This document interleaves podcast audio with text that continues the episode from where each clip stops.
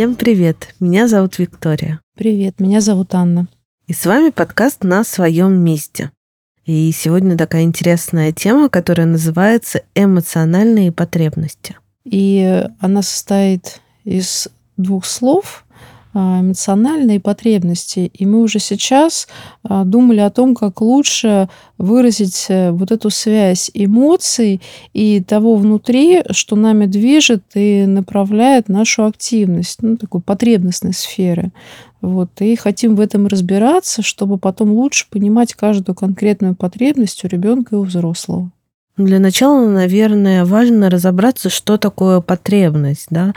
И ты говорила, что есть вот такой язык профессиональный, потребность э, из этого сленга, да, но она все больше и больше, конечно, в бытовую речь уходит, но все равно есть другие слова, которые ну, очень четко обозначают, да, и ребенок, например, свою потребность обозначает простым словом «хочу». Да, и взрослые тоже имеют много желаний, и вот в этом смысле хотеть, желать – это и есть отражение того стремления внутри, да, которое мы называем потребностью.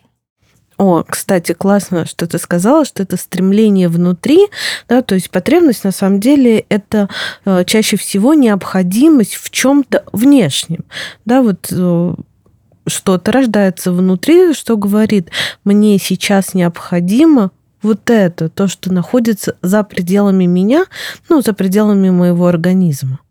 И очень интересно, если мы сравним ребенка и взрослого, здесь будет огромная разница. А, взрослый человек настолько давно знаком с миром, с миром предметов, с миром людей и человеческих отношений, что у него есть уже внутри список, да, э, список в виде осознания или в виде каких-то узнаваемых эмоциональных опытов о том, что его привлекает, что ему подходит в этом мире.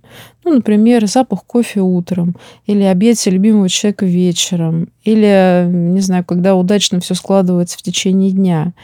А, у ребенка нет изначально списка опознаваемых э, состояний, которые связаны с внешним миром. И здесь мама, папа, близкие люди с самых первых дней знакомят ребенка, который обладает внутри какими-то своими влечениями, потребностями, нуждами, с тем, что то, что снаружи приходит, для него становится хорошим, подходящим и меняет его состояние, либо наоборот – какой-то громкий звук, и ребенок начинает еще больше пугаться, и тогда он, э, да, папа с мамой начинают говорить, да, это что-то здесь, какой-то там громкий звук, ворона каркнула, и тебе стало очень страшно. То есть связывают то, что произошло снаружи, с тем, что внутри. Ну, э, то есть, по большому счету, э, ребенок, особенно младенец, который еще вообще даже речью не обладает, он внутри себя что-то ощущает, да, и если мы пойдем э, наш профессиональный язык, то мы оттуда еще добудем такое слово фрустрация. Да? Фрустрация – это такое негативное состояние, возникающее, когда что-то требуется, но этого нету вот здесь и сейчас. То есть есть вот какое-то внутреннее напряжение, да, мне что-то вот сейчас требуется. И я даю сигнал родителям. Я начинаю кряхтеть, плакать, говорит, э, говорю, эй, ребята, у меня там что-то происходит, ну вот помогите. И взрослые смотрят на ребенка, да, с тобой что-то происходит, давай мы попытаемся угадать, что же это такое, да, дать тебе это, чтобы ты опять себя почувствовал достаточно хорошо. И мне сейчас хочется сравнить фрустрацию с таким а, сосудом. То есть это такой объем, а, в котором мы видим, да, много или мало сейчас того, что наполняет или не наполняет эту потребность. И вот когда очень мало того, что мне нужно, да, вот это состояние фрустрации, такого неприятного и физически, и психологически, если мы говорим о взрослом человеке, а, состояния. И что очень интересно, если мы говорим о маленьких детях, ну вот о младенцах, да, то там действительно больше такое общее а, состояние телесное, неприятное. А, но для взрослых людей а, описана э, фрустрация как состояние, когда мне не хватает того, что я замышлял, и даже если я получаю информацию о том, как мне двигаться к моей цели, мне уже может становиться лучше.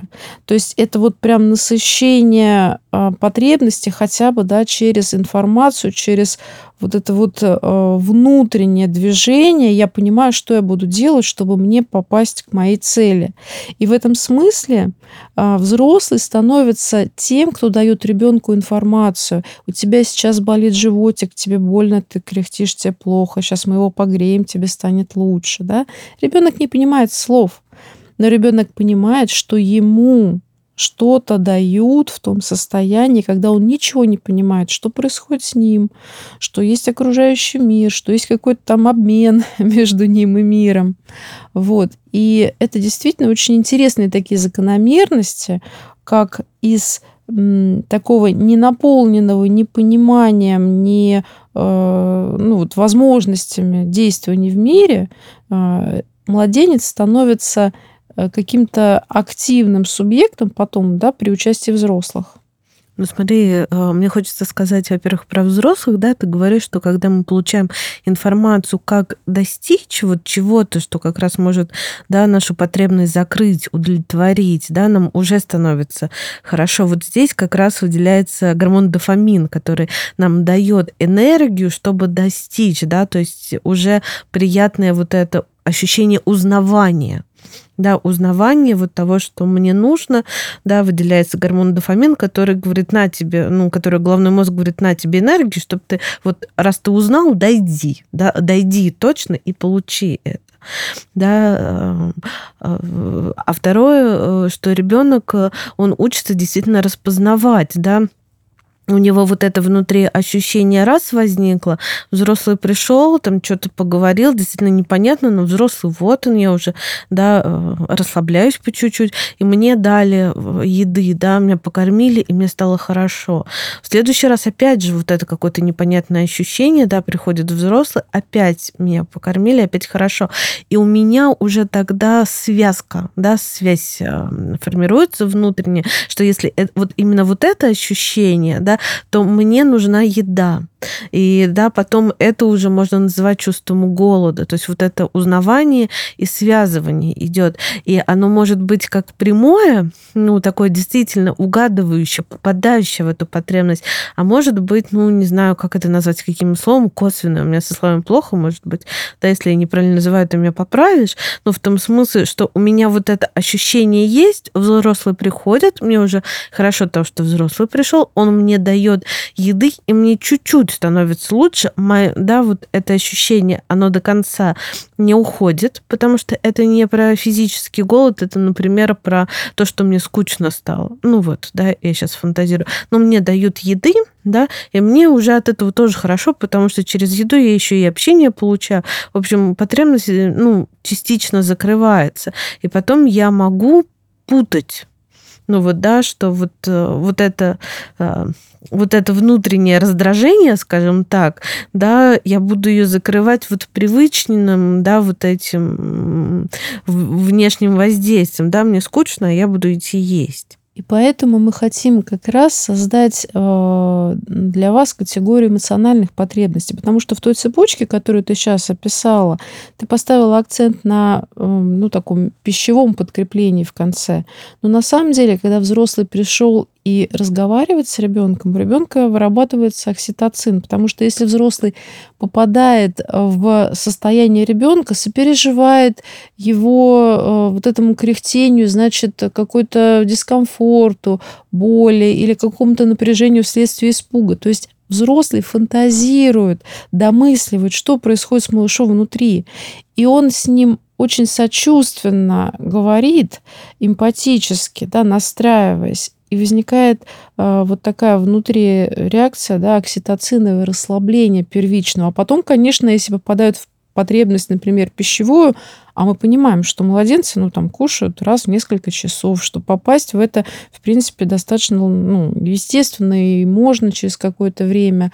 А, тем более мама наблюдает ребенка каждый день, она примерно эти циклы уже видит. И тогда здесь действительно важно видеть, что когда-то взрослый своим эмоциональным а, разделением, своим более спокойным состоянием, своим физически большим телом, которое мощное, сильное, теплое, приятно пахнет, да, обладает возможностями там обнять, укачать, согреть, а, создает какое-то состояние, которое помогает младенцу чувствовать себя лучше. А потом есть еще и физическая потребность, да, там, ну, сняли, помогли убрать источник боли, да, там, накормили, напоили, что-то показали интересное. Вот-вот наша любимая тема младенца. Я прям чувствую, как мы туда укореняемся, углубляемся. И хочется сразу да, сказать, ты как-то сейчас об этом рассказывала, я прям помню, что перед тем, как э, отлучать ребенка от груди, ну, встает важная задача научить его утешать другими способами потому что, ну, действительно легче, да, там, приложить к груди, погладить, и ребенок утешается, да, несмотря на то, что он там просто упал или из-за чего-то еще расстроился. И тогда ну, вот, э, для мамы очень важно найти другие способы, да, не прибегать вот к этому привычному способу. Тогда ну, вот, э, отлучение груди пройдет более спокойно. И я сразу хочу да, оставить такой дисклеймер. Мы сейчас готовим э, на Бусте супер проект э, для тех, кто ждет детей, у кого дети-младенцы, где мы будем как раз помогать лучше узнавать детей, то, что с ними происходит, и лучше узнавать себя как родителя. Да, вот я сейчас просто так это вставила, мы его прям активно делаем, делаем, когда мы его выпустим, мы обязательно вам об этом расскажем. Вот там будет очень много про детей, про то, как э, понять их, про то, как помочь им, да, и узнаю, да, и, и про то, как с самого, ну вот, начала, да, самого рождения помогать детям лучше понимать свои потребности, чтобы в будущем они могли с легкостью их удовлетворять. Да, и это наша такая любимая тема, я с тобой совершенно согласна, но э, младенчество это Э, то, что начинается с первых дней, то, что закладывает основную базу. А потом действительно отлучение от груди, возможность оставить ребенка с кем-то, чтобы его смогли успокоить, уложить спать без родителей. Да? Вот такие э, формы поведения взрослых рядом с детьми, они требуют на самом деле очень хорошего понимания того, что же происходит с ребенком, что он чувствует, как к этому подойти, как с этим взаимодействовать, коммуницировать. И невозможно с этим встречаться, если взрослые не понимают своих эмоций и своих эмоциональных нужд и потребностей. Ну да, действительно, это так. И да, хочется здесь вот э, вернуться в нашу тему э, и э, вообще, ну, поразмышлять о том, а как же вообще эмоции связаны с потребностями, да? Мы еще дойдем вообще отдельно до эмоциональных потребностей, но вначале важно вот посмотреть, да, что же такое эмоция рядом с потребностью. Ну, специалисты говорят о том, что потребность представлена в нашей психике в виде эмоций. То есть мы, замечая эмоцию, можем начать догадываться, что первичным толчком к этой эмоции стала какая-то потребность, которую мы а, не могли осознать прежде, чем мы не почувствовали какую-то эмоцию в связи с чем-то вовне. И вот тут, да, э, любимая заноза всех родителей и детских психологов, когда говорят, называйте эмоцию, которая, да, происходит сейчас с ребенком. Родители называют, ничего не происходит, в смысле, ребенок также бьется в истерике, и потом родители приходят э, на консультации и предъявляют, типа, да, мы начитались ваших умных книжек, да, мы вот это делаем, ничего не происходит, потому что на самом деле вот в этих умных книжках, ну, на самом, ну, я просто не встречала, я не все книжки читала, но я не встречала вот, э, да, вот этого дальнейшего развертывания, что мы называем эмоцию ребенка, и мы действительно там проговариваем, что с ним произошло, не потому что вот мы просто как попугайчики это делаем, а потому что мы для ребенка как раз формируем вот эту взаимосвязь, да, ты упал, тебе больно, ты хочешь, ну, это выразить, ты злишься на все, да, и ты поэтому злишься да, ну, кричишь. А потребность за этим стоит в успокоении. И потребность стоит там, да, в том, чтобы справедливости добиться, вообще почувствовать себя, ну, вот, э, хорошо. Я с тобой согласна. Ведь эти цепочки а, между потребностью актуальной в данный момент и той эмоции, которая возникла, уникальны у каждого человека в каждой ситуации. А, а ребенок это другой человек, и у него другие реакции, не похожи на мои. И я, как мама, могу каждый раз э, в некоторую вначале, там, не знаю, э, впадать в растерянность, потому что мне нужно помыслить не так, как я мыслю, и не так, как внешний наблюдатель может э, помыслить. Да, ребенок пинает бордюр, о который ударился, когда я была отвернута и не видела этого. А мне нужно очень внимательно посмотреть на ситуацию, вчувствоваться в ребенка, да, и мимику его оценить, вообще посмотреть степень накала вот этой эмоции, да, то понять, что это значит значимая ситуация, и при всех остальных окружающих моментах мне нужно уделить этому внимание, иначе мы не сможем дальше никуда там двигаться, идти что-то делать. И пробраться по вот этому лабиринту внутрь и, может быть, подбирая слова, которые описывают, что же на самом деле внутри происходит за этой злостью, за этими слезами, за этим какими-то трясущимися губами. И тогда произойдет действительно схватывание. Вот, вот это важно сейчас. Я как мама могу тебе рассказать, что произошло с этим ребенком, ну, в том смысле, чтобы я своему сыну говорила, я бы ему сказала, да, ты сейчас злишься, ты шел по бордюру и упал. Да, тебе больно, это неприятно, а еще ты хотел дойти, ну, там, вон туда, до той клумбы, и ты очень хотел дойти, и хотел дойти единым потоком, да, сейчас упал, и это тебя расстроило. То есть вот она потребность, желание, да, вот этого авторства, да, ну вот это э, взять и дойти. То есть ребенок злится и плачет и от боли, конечно, да, частично, но и от того, что его потребность была вот здесь нарушена, у него не получилось. Он просто протестует против этого. Вот как тебе это отзывается?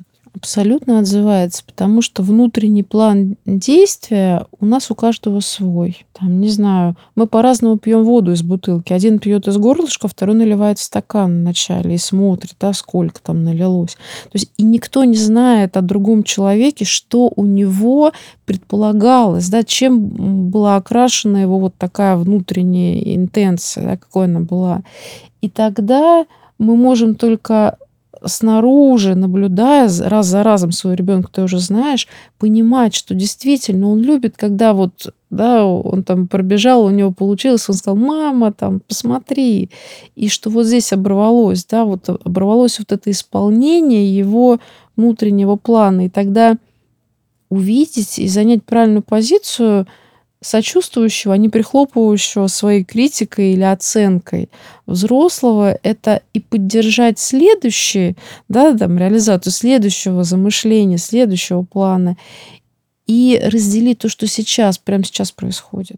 Ну, то есть, если э, именно про эмоции потребности немножко такой итог подвести, то получается, что эмоции — это лакмусовая бумажка, отражение либо потребностей, которые вот есть, да, вот здесь или сейчас, либо это отражение э, невозможности удовлетворить, ну, вот потребность свою, да, и срывы ее, и тогда эмоция показывает, что эта потребность была важна и насколько важно к ней вернуться и дозавершить, дозакрыть. Да, я думаю, что очень важно еще добавить про взрослых людей. Мы немножко на детях акцентируем, потому что и важно, и ясно можно это разложить. А у взрослых история началась так давно, что они уже сталкиваются с артефактами своего опыта, как они привыкли вообще себя понимать. И у нас очень много амбивалентных, разнонаправленных, разной степени актуальности потребностей. И они как вот слоеный пирог постоянно психики там тасуются. Даже не как пирог, да, как, не знаю, колода карт. И мы в каждый момент осознаем только часть. А, соответственно, если мы осознаем, то мы можем и средства подобрать, и цель поставить, и нам уже как-то спокойно. Но те потребности, которые мы не осознали, мы как будто бы внутри их не увидели на своем экране сознания, мы бессильны в отношении них, и мы можем приблизиться к их узнаванию, опознаванию, осознанию иногда только за счет эмоций. То есть я, например, вкладываюсь в ремонт. Это очень важно. Мы с мужем давно собирались, и у нас квартира вот как мы хотим, да, и вот остаются еще какие-то моменты, но это достаточно дорого, затратно, все деньги складываем. И вдруг приходит моя подруга в какой-то очень красивой, не знаю, меховой накидке, там, с чудесной помадой. Я на нее смотрю, и у меня внутри, при всей радости за нее, возникает какая-то такая неудовлетворенность, что я начинаю думать, сволочь какая-то вообще. Это же моя подруга радоваться должна. И потом я сижу и реву с мужем и говорю, слушай, вот мы три года в этот ремонт вкладываемся. А когда у меня будет новая норковая шубка? А, да, еще долго не будет. И это печально, да. И если муж мне в этот момент говорит, молчи, дура, ну, я, конечно, так немножко жищу, а, там вот закончим, выплатим, тогда я тебе куплю еще лучше, даже две. Или он говорит, слушай, ну да, я тоже не могу новые игры сейчас себе покупать. Ну вот мы сейчас такие за то, как заживем, и ничего нам уже так долго не будет надо, будет нам так хорошо. Вот. То есть по-разному присоединиться к тому, что есть здесь и сейчас, да, без оценки. Это очень важно, и это очень сложная задача для нас, для взрослых. Такой накал страстей, что бутылка не выдержала и упала в обморок. Да, да бутылка, с которой я воду пью. Неудовлетворенные потребности. Слушай, ну, мне кажется, да, с потребностями, со связью с эмоциями мы чуть-чуть разобрались, да. Давай ну, поговорим о том же, что же такое эмоциональные потребности, да, как они устроены, да, и вообще что это такое? А, эмоциональными потребностями мы с тобой, насколько я понимаю, хотим называть потребности в определенных состояниях. То есть, э, да, есть, конечно, потребность э, в каком-то предмете, а, в новые игрушки, если мы говорим о ребенке. Да? Но если мы подумаем, то мы поймем, что ребенок в этой новой игрушке а, получает много нового опыта, да, он удовлетворяет интерес, у него происходит вот это удовольствие от того, что у него получилось что-то сделать, там, да, построить из кубиков какую-то башню необычную. Мама сфотографировала, послала бабушке, вот, вообще, да, все уже увидели, как он может. То есть вот эти состояния и есть те потребности в определенных переживаниях, в определенном прям физическом самочувствии, потому что мы помним, да, что все переживания эмоциональные имеют эквивалентом э, химические коктейли у нас в крови, да, определенный уровень активации мозга. И мне тогда хочется еще строить что-то из кубиков. И я еще смотрю другие а, какие-то конструкторы, да, и показываю маме и папе. И вот то, что связано с эмоциональными потребностями, а, мы сейчас хотели просто перечислить, немножко назвать и как-то к этому отнестись, чтобы это было у вас как такой поддерживающий контент, да, чтобы легче было на это опираться, общаясь с своими детьми. Мне кажется, это очень-очень важная вещь, которую ты сказала, что э, за желанием э, чего-то Э, физически досягаемого, да, какого-то предмета, объекта, может стоять именно эмоциональная потребность, да, то есть достижение какого-то состояния. И это не только к детям относится, да, что они переживают там радость от новой игрушки, и, э, да, за этой радостью может быть переживание увиденности, да, ого, мама ушла куда-то по своим делам, она мне принесла там э, сюрпризик, да, там игрушку, и я так тогда чувствую, что она обо мне помнила да, и я чувствую вот эту связь, да, что важна не сама вещь, а даже вот это переживание. И у взрослых тоже самое бывает, да, из той же шубы, из той же помады, и да, я хочу себе помаду не потому, что хочу вот эту помаду, а потому что, когда я крашу ей губы, я себя по-особенному чувствую, да, я по-особенному себя ну, предъявляю. И тогда вот здесь уже это именно про эмоциональную потребность, а не про потребность в предмете. И я бы хотела начать, наверное, с излюбленной в наши времена беспокойной потребности в безопасности. Да? И если мы будем расшифровывать и переводить это в язык состояния, да, обозначать эмоциональную потребность, да, мы говорим о состоянии защищенности. И вот когда ребенок регулярно переживает вот эту защищенность, она становится очень полезной для его психики, она становится таким внутренним, а, легко достижимым состоянием, становится внутренней опорой. И поэтому, когда психологи говорят о безопасности, да, которая достигается снаружи, например, да, то можно заглянуть глубже и понять, что ребенок в этот момент чувствует себя на руках у мамы или спрятавшись за ее юбку, когда она ну, разговаривает с соседкой, у которой он там что-то уронил, очень защищенным. У меня а, сейчас у нас, а, у меня, у нас появился в семье кот, причем это не маленький котенок, а уже такой хороший подросток, э, а, и очень оказался активный кот, и он очень любит играть, и у меня теперь день состоит из того, что полдня я защищаю кота от ребенка, а следующий полдня я защищаю ребенка от кота, да, и я ребенку иногда говорю, ну, смотри, говорю, он разыгрался, не трогай его. Если ты сейчас его будешь трогать, он тебя поцарапает, я тебя защищать не буду, потому что ты сам лезешь на рожон. Он на меня смотрит и говорит, мама, ну как ты меня не будешь защищать, да? То есть у ребенка есть вот это базовое ощущение, что мама точно защитит, а тут она вот на сторону какого-то кота встает, вообще непонятно. Угу. И вот здесь я хочу сказать о, о потребности, которая у нас, может быть, не так обычно называется потребность в ясных границах. То есть ты своему сыну в этот момент очень четкое правило ввела. Я вижу, что при условиях нападения твоего на кота я тебя защищать не буду. Я заранее тебе об этом сообщаю. Чтобы ты не обижался, чтобы ты знал, что тебе делать, чтобы ты знал последствия, был готов с ними столкнуться. То есть вот это ясность, введение правил, да, введение регуляторов и сообщение о них заранее дает ребенку вообще инструменты такие социальные, как мне дальше с другими людьми договариваться и ощущать мир предсказуемым. Да, это важно, когда-то срабатывает, когда-то нет. А, знаешь, а, моей любимой эмоциональной потребностью является потребность в авторстве. Да, ну вот а, я сама в детстве, я, кстати, очень хорошо себя помню в детстве, причем я помню себя не событийно, ну, в смысле не те события, которые со мной происходили, а помню свои ощущения и переживания, даже мысли какие-то помню в каких-то конкретных вещах.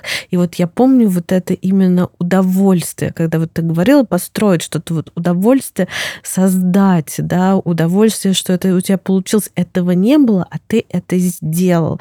И это сделал ты, это что-то изменило чуть-чуть в мире. Это огромное-огромное вот такое вот эм, поднимающее, ну, не знаю, чувство такое. Креативное наслаждение. Да, да, да, да, да. То есть, мы, да, там, а, ладно, хотела взрослые понятия вести, но не буду у нас про детей. И а, когда... И про взрослых. И про взрослых, да. Но а, а когда я смотрела на своего сына, вот ему было около шести месяцев, он а, сидел в кроватке, у него в кроватке была такая длинная-длинная мягкая а, палка, и он ей двигал, и на той, э, на другой стороне палки она там э, что-то двигала, я уже не помню что, но у ребенка был такой восторг, что он вот тут, он управляет этой палкой, она там двигает, и там вот то, что двигалось, оно еще какие-то звуки там издавало, как это шуршало, потому что, ну, у детей э, маленьких много вот этих игрушек, шуршащих, звенящих, вот там было вот что-то такое на том конце палки, и надо было видеть его глаза, да, причем он э, делал движение, он смотрел, что там происходит, да, и вот э, переживал это удовольствие, было видно, потому что это не то, что он там этой палкой бил, а вот это был процесс, да, сделать, увидеть результат, пережить и повторить, да, я так на него смотрела и радовалась за него в этот момент. Да, тут весь гормональный коктейль такой активации идет, да. Я вижу, как э, в этом мире я могу что-то менять, я автор, я могу новый цикл изменений запускать. Слушай, а мне хочется сказать про потребность, которую я очень люблю эмоциональную. Ну, это, это про меня, да. Очень важно переживать пространство, которое тебе дают другие люди. А, то есть, когда мы ребенка слушаем, замечаем, не оцениваем, не оспариваем, даем ему место, даем ему место в своем внимании. И ребенок не просто где-то в уголочке сам играет или с другими детьми, иди поиграй с другими, а когда я смотрю и э, интересуюсь, а что же, а что ты там палкой в луже возишь? Это суп или ты там ловишь кого-то, да? Или когда ребенок подбегает, начинает что-то рассказывать, э, ну, иногда некогда, иногда можно отложить WhatsApp в сторону и сказать, я слушаю, что ты хотела, да, там ты так бежишь со всех ног, наверное, что-то важное то расширение вот этого внутреннего мира, а, мира переживаний, подбираются слова, строятся сообщения, мысли развиваются, потому что ребенку очень важно сообщить, поделиться тем, что с ним происходит, со значимым человеком. И, а, на мой взгляд, это то бесценное, что мы на самом деле можем переживать вместе. То есть мы очень много можем сделать в одиночестве, ну, например, да, там в контакте с миром, да, создавая что-то. Но а, пережить полностью свои чувства мы можем только рядом с другим человеком, который для этого создает вот такое мотивационное поле. Мне интересно и мне важно, потому что кому-то это тоже важно и ценно. Здесь я хочу небольшой пример из своей жизни дать. Не так давно у нас был семейный праздник, и мне дочь моя сказала обратную связь. Он говорит, мама, ты представляешь, я вот смотрела, что бабушка с дедушкой тебя так мало слушали. Говорит, мне так было обидно за тебя, это же был твой день рождения, они что-то про себя говорили. Он говорит, ну вы же с папой вообще не так себя ведете в мой день рождения. Вы, говорит, там по-разному можете себя вести. Он говорит, ну вы меня слушаете, вы понимаете, что это ну, как бы для меня, я там, ну, там на первом месте я так послушала, думаю, как интересно, а, ну, взгляд со стороны, что действительно, ну, как будто бы вот этот объем внимания для другого, он прям заметен, насколько мы можем готовы его давать. Это получается потребность в такой э, разделенности, да, ну, в контакте разделенности. Разделение, да, своих чувств внутреннего мира, вот этого внутреннего пространства мы его высвечиваем фонариком для другого человека, и он становится важен, значим, ну и как бы переживает себя тоже в большей полноте. Ну, такая, да, увиденность. Меня только сегодня сын спросил, там сегодня день рождения у старшего брата, Ой, не сегодня, а на днях день рождения у старшего брата. Ну, мы, конечно же, готовимся, ну, вот, э, к нему там подарки покупаем, ну, вот, э, рассказываем, что будет торт, свечки, что свечки должен задуть именинник первому. Сын соглашается, говорит, да-да, это же его день рождения. И сегодня подходит, говорит, мам, а на день рождения вот все, что ты вот э, скажешь на свой день рождения, то и должны, типа, сделать. Я уже так немножко напряглась, потому что он там смотрел видео про э, что-то. И я говорю, ну, да, я говорю, если у родителей денег хватит, я ему сразу вот эту да, границу выставляю. Он такой говорит, да нет, я не об этом, мам. Говорит, если я захочу сражения, то со мной же будут тогда сражаться, да, это его область интереса сейчас. Я говорю, а, ну да, да, это точно все вот будут выполнять. Да, такие примеры, они такие живые очень, да, и наполняют смыслом то теоретическое, что мы тут, не знаю, рассказываем, сообщаем. Мне хочется успеть еще две потребности сказать, и мне важно, чтобы ты как-то ну, к этому отнеслась. Продолжение того, что я до этого сказала, да, звучит часто следующим образом. Да, «Принимайте меня таким, какой я есть». И это иногда смешно, там даже в мемах обшучивается, да, что смотря кто ты есть, да, там захотел, чтобы тебя принимали. Но на самом деле вот эта э, возможность дать пространство другому человеку а, дает ребенку опыт того, а какой он человек, да, о чем ему интересно, во что ему интересно играть. И тогда он себя знает. И тогда он видит э, реакции на него, какой он. Да? И вот это принятие меня таким, какой есть, без каких-то оценок, без ожиданий. Это такое мощное переживание силы, удовольствия, уверенности, скажем так, ассертивности, целенаправленности. Да? То есть для того, чтобы меня принимали таким, какой я есть, мне нужно вначале себя знать. Да? И тогда мы даем пространство, а потом не налагаем на это каких-то жестких ограничений оценок, но понятно, там какая-то регуляция в поведении все равно есть. Да, я только хотела сказать, что здесь вот, э, да, она, э, эта потребность бьется с потребностью в четких, ну вот, э, границах, потому что здесь очень э, а, родители идут в перекос, да, что я вот, да, вот это условная, да, господи, безграничная, да, любовь, и вот ты такой, какой есть, и делаешь, что ты хочешь, да, а ребенок тогда не чувствует границы, выплескивается, и тогда нужно его подсобирать, то есть важны эпизоды контакта, где вот есть вот это принятие, и оно больше идет даже вот э, э, действительно в обратной связи, в которой нет интерпретации. Да, э, мы часто с Аней смотрим игры э, родителей и детей, наблюдаемых как часть терапевтического процесса, да, и бывает так, что ребенок что-то делает, а у родителя там своя идея, да, или какие-то рамки. Ребенок что-то рисует и говорит, о, это там пугало. Родитель говорит, да, да, мы с тобой читали сказку о пугало и уводит куда-то. Ребенок опять говорит, нет, это другое пугало. Да, родитель опять куда-то его уводит, и тогда вот здесь тогда важно, да, просто сказать, о, ты нарисовал пугало, а что это за пугало? Да, он такой большой. А такой... кого он напугает? Да, кого он напугает. Да, я э, и, например, я когда смотрю э, рисунки детей, да, ну вот э, на консультации, я говорю, так, я вижу что-то вот определенное, да, я вижу, о, какое у тебя там большое солнышко, и оно желтое делаю паузу, потому что я тут тоже могу не угадать. Или я говорю, я могу предположить, что это вот это, но ты мне, пожалуйста, расскажи, что это такое на самом деле. То есть вот здесь вот такое отражение, ну, мы не можем иногда полностью убрать интерпретацию, но минимум интерпретации, а больше вот такого исследовательского взгляда. Даже если я назову, это будет неправильно, но я открыт к тому, чтобы увидеть, да, а не сам уже создаю какие-то, ну, вот предожидания, да, про что это. Интерпретации важны, но они могут действительно быть с разным эмоциональным таким посылом, с разной эмоциональной оценкой.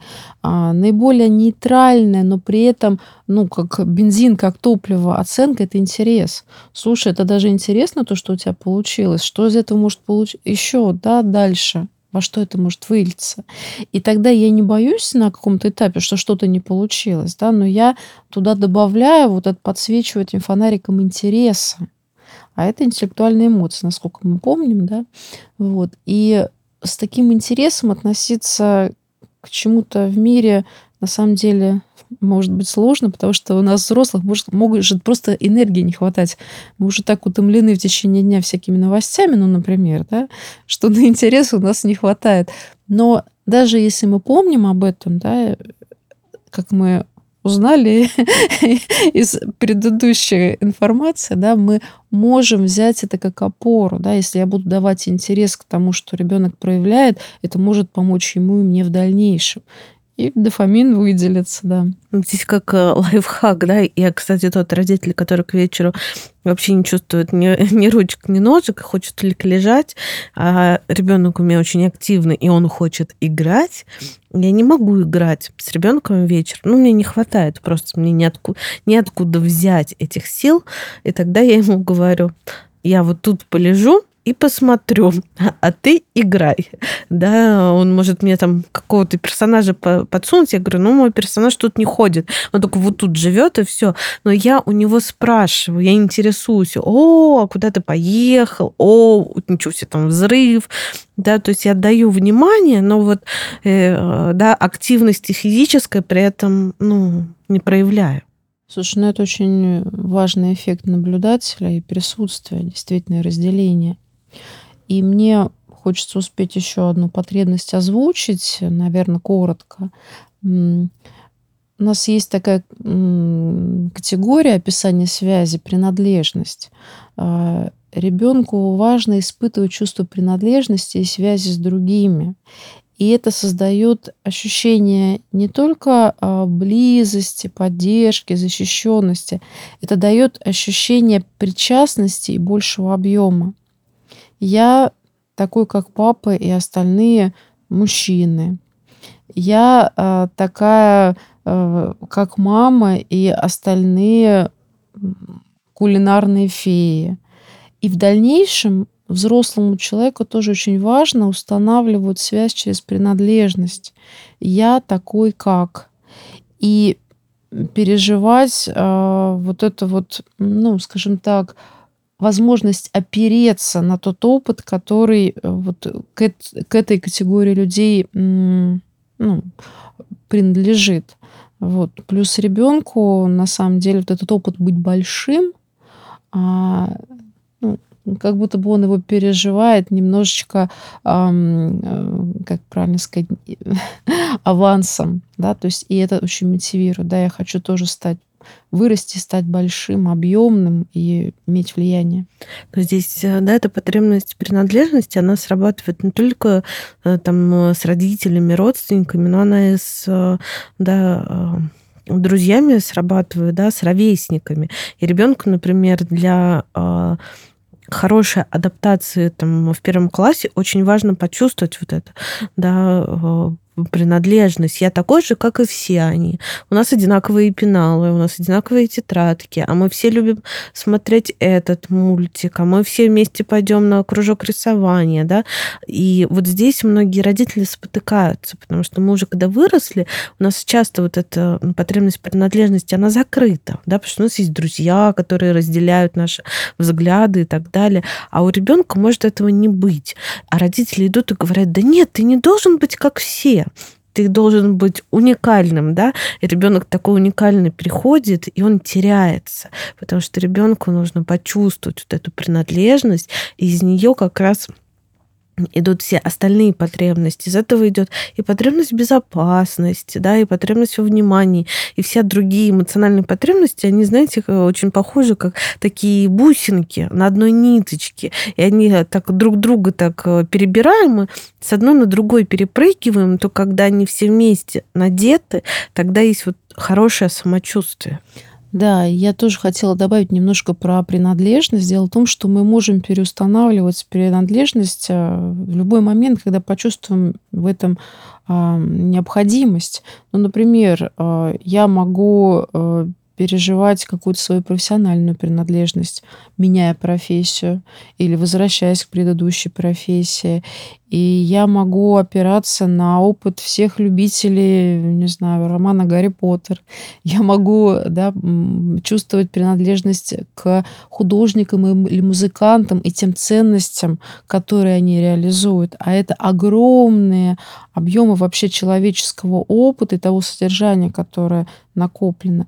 Поэтому вот эта способность э, устанавливать связь, из которой я могу брать опору, поддержку, это очень такая жизнеутверждающая история. И здесь действительно естественным образом ее поддерживать и ну, как-то помогать осмыслять, озвучивать, да, почему так хочется быть, как все остальные первоклассники, да, почему хочется быть, как все там, не знаю, юные техники в этом кружке, там, айтишники, например, да, юные, а, это поможет вашему ребенку в будущем ориентироваться в каких-то больших таких социальных общностях. А, у нас была задача перед записью второго сезона сделать выпуски чуть-чуть короче, но я прям чувствую, что у нас это не очень получается, потому что очень немного поднимается, хочется рассказать, хочется поделиться.